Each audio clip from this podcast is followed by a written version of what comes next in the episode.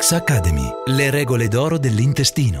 Powered by Probactiol, la linea probiotici di Metagenix. Ultimamente molte persone sono convinte del fatto che sia necessario ripulire l'intestino per evitare problemi di salute.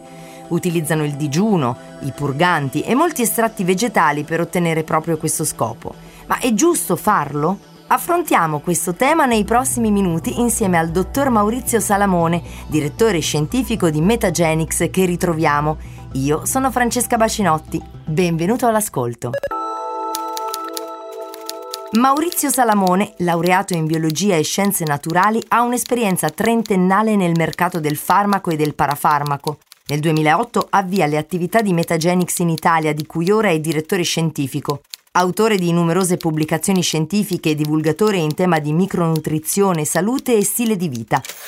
Dottor Salamone, grazie per aver accettato il nostro invito ancora una volta. Grazie a voi, è un piacere essere vostro ospite in questa puntata. Allora, dottore, da un punto di vista scientifico, ha senso parlare di pulizia intestinale? La scienza talvolta impiega molto tempo per comprendere quello che il buonsenso popolare pratica da secoli. Digiuni più o meno stretti e prolungati sono prescritti in tutte le tradizioni, eh, sia per rafforzare la salute sia per favorire il progresso spirituale. Allo stesso modo, nel corso del tempo si sono individuate numerose sostanze naturali e anche artificiali che possono avere un effetto lassativo e purgante. Però non possiamo affermare che queste pratiche siano sempre benefiche oppure sempre dannose. Certamente non sono adatte a tutti. Per esempio il Ramadan nell'Islam viene controindicato alle donne in gravidanza, agli anziani fragili alle persone ammalate. Come sempre bisogna andare alla radice dei problemi per poter individuare le soluzioni. Allora facciamo così, andiamo per ordine, dottore, cerchiamo di capire perché si adottano queste pratiche. Allora, i nostri amici gastroenterologi nei presenti episodi hanno già spiegato alcuni aspetti importanti. Molti pazienti soffrono di disturbi funzionali gastrointestinali, che sono situazioni di salute non gravi che però portano disagio e preoccupazione.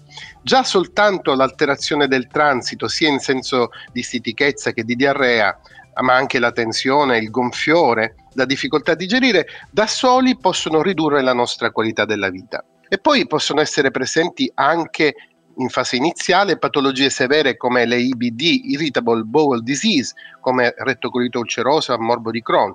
Però la stragrande maggioranza dei pazienti che hanno i sintomi di cui abbiamo parlato prima hanno solo lievi disturbi funzionali. Le patologie più serie ci sono, ma sono molto meno frequenti. La disbiosi, che è l'alterazione del normale equilibrio del microbiota, la troviamo come causa sottostante o comunque presente in tutti questi pazienti e sappiamo che non è facile adottare gli interventi corretti per riequilibrare il nostro intestino, il nostro microbiota. E allora, nello specifico, quali interventi consiglia ai pazienti che vogliono intraprendere un percorso di pulizia intestinale? Ma il primo consiglio è sicuramente quello di evitare interventi drastici, perché magari possono portare un iniziale miglioramento dei sintomi, ma poi possono portare nel tempo a squilibri anche maggiori. Il secondo consiglio è quello di rispettare i tempi della pancia, abbiamo fatto una puntata del podcast proprio su questo argomento, e iniziare un percorso funzionale graduale per dare il tempo all'ambiente gastrointestinale non solo di stabilire una nuova condizione di equilibrio, ma poi anche di stabilizzarla. Quello che ci interessa è uno stato di salute nel tempo, stabile nel tempo. Alcuni soggetti affetti da stitichezza o IBS di tipo C tendono ad avere un miglioramento dei sintomi se usano dei lassativi blandi. Molte donne, per esempio, prendono dei sali di magnesio o estratti vegetali, però gli stessi soggetti peggiorano col digiuno o riducendo troppo le fibre. Al contrario, chi ha un alvo molto veloce, per esempio con diarrea o feci poco formate, non può certamente avere un beneficio con i purganti lassativi e anche i digiuni e le diete troppo restrittive tenderebbero a indebolirli. Quindi gli interventi di pulizia intestinale vanno selezionati e personalizzati, con una attenta e stretta supervisione da parte di un professionista della salute e come sempre dopo un chiaro e corretto eh, inquadramento diagnostico. Dobbiamo sapere che tipo di paziente, se è un disturbo, se è una patologia più severa o semplicemente uno stato transitorio di squilibrio intestinale. Certo. Senta, dottor Salamone, eh, ci sono dei prodotti e se sì, quali ci consiglia che possano garantire garantire la migliore efficacia per una pulizia intestinale? Beh, la medicina funzionale ci risponde e propone innanzitutto una dieta di riposo intestinale a cui si può affiancare dei modulatori specifici del microbiota e anche i probiotici. Vediamo un po' questi tre punti. La dieta di riposo intestinale è una dieta a basso contenuto di glutine, eh, zuccheri raffinati, alimenti processati, invece ricca di verdure, frutta, carne, pesce e uova ed è una dieta eh, normocalorica e normoproteica. La quantità e il tipo delle fibre vengono determinati in base all'entità e alla durata della disbiosi. Quindi maggiore la severità, maggiore la durata e minore sarà l'apporto delle fibre che consigliamo all'inizio. Talvolta nelle fasi di riposo intestinale vengono molto ridotte alcune fibre fermentabili denominate FODMAPs, che poi però devono essere reintrodotte. Sono quelle fibre che nutrono il nostro microbiota intestinale. Poi alla dieta affianchiamo un modulatore microbico. Il termine modulatore microbico in realtà non è ben noto né ai professionisti né tantomeno al grande pubblico. Modulatore microbico non è l'antibiotico o l'antifungino, anche se questi agiscono agiscono sulla flora microbica.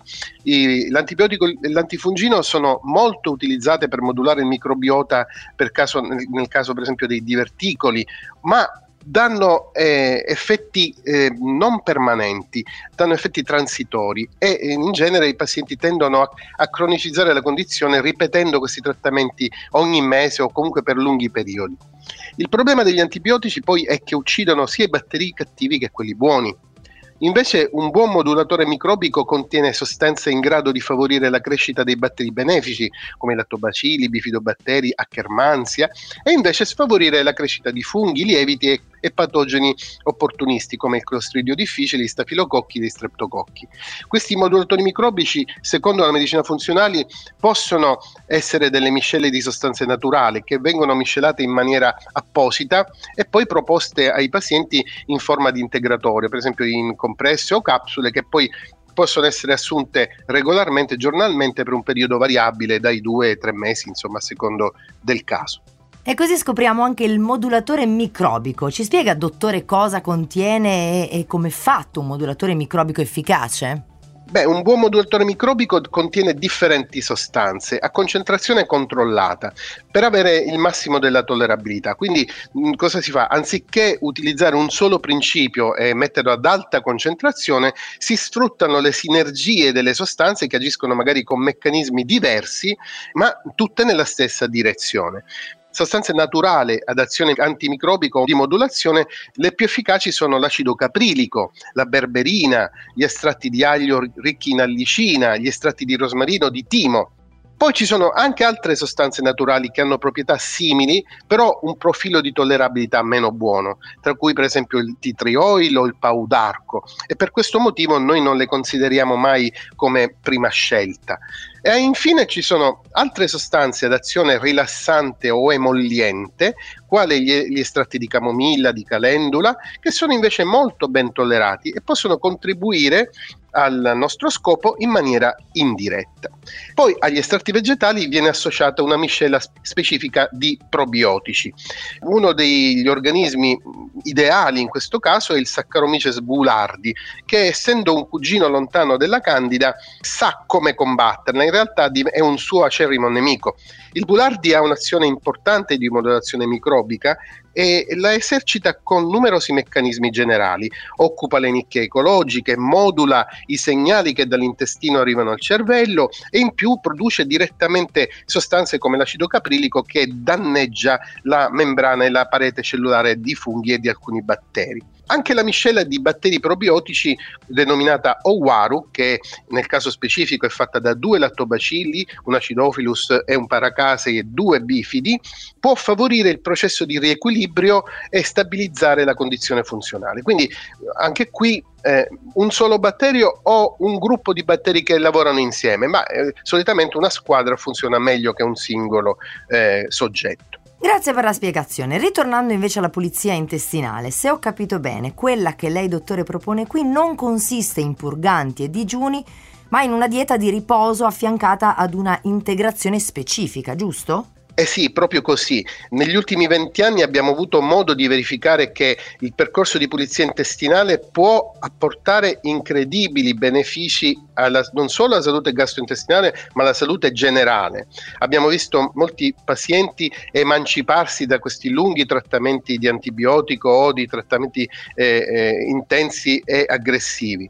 Non è possibile ottenere risultati solo con la dieta. Quando c'è una disbiosi severa o situazioni di alterazioni importanti, importanti della permeabilità intestinale occorre avere dei eh, processi mirati eh, che sono evidence based, che sono basati su evidenza scientifica, ehm, come quello che stiamo suggerendo adesso. La pulizia intestinale prepara l'intestino a interventi poi rigenerativi e di modulazione funzionale. Quindi possiamo spesso è il primo step di un percorso più complesso, però uno, uno step assolutamente indispensabile.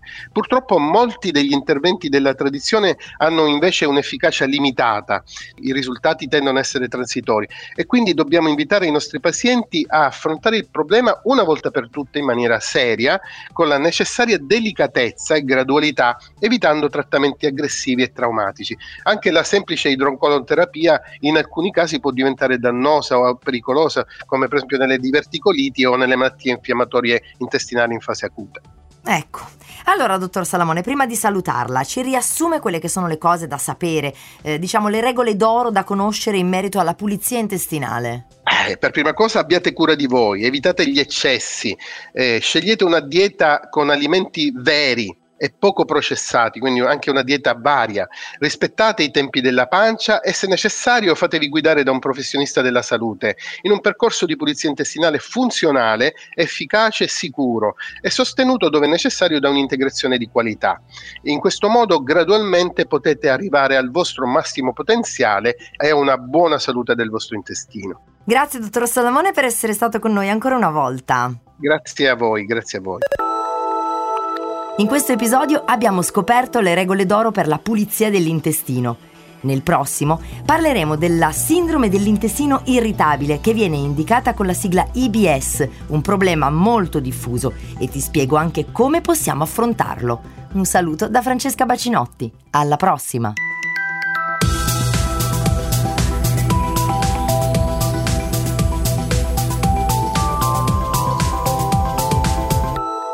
Metagenics Academy. Le regole d'oro dell'intestino. Powered by Probactiol. La linea probiotici di Metagenics.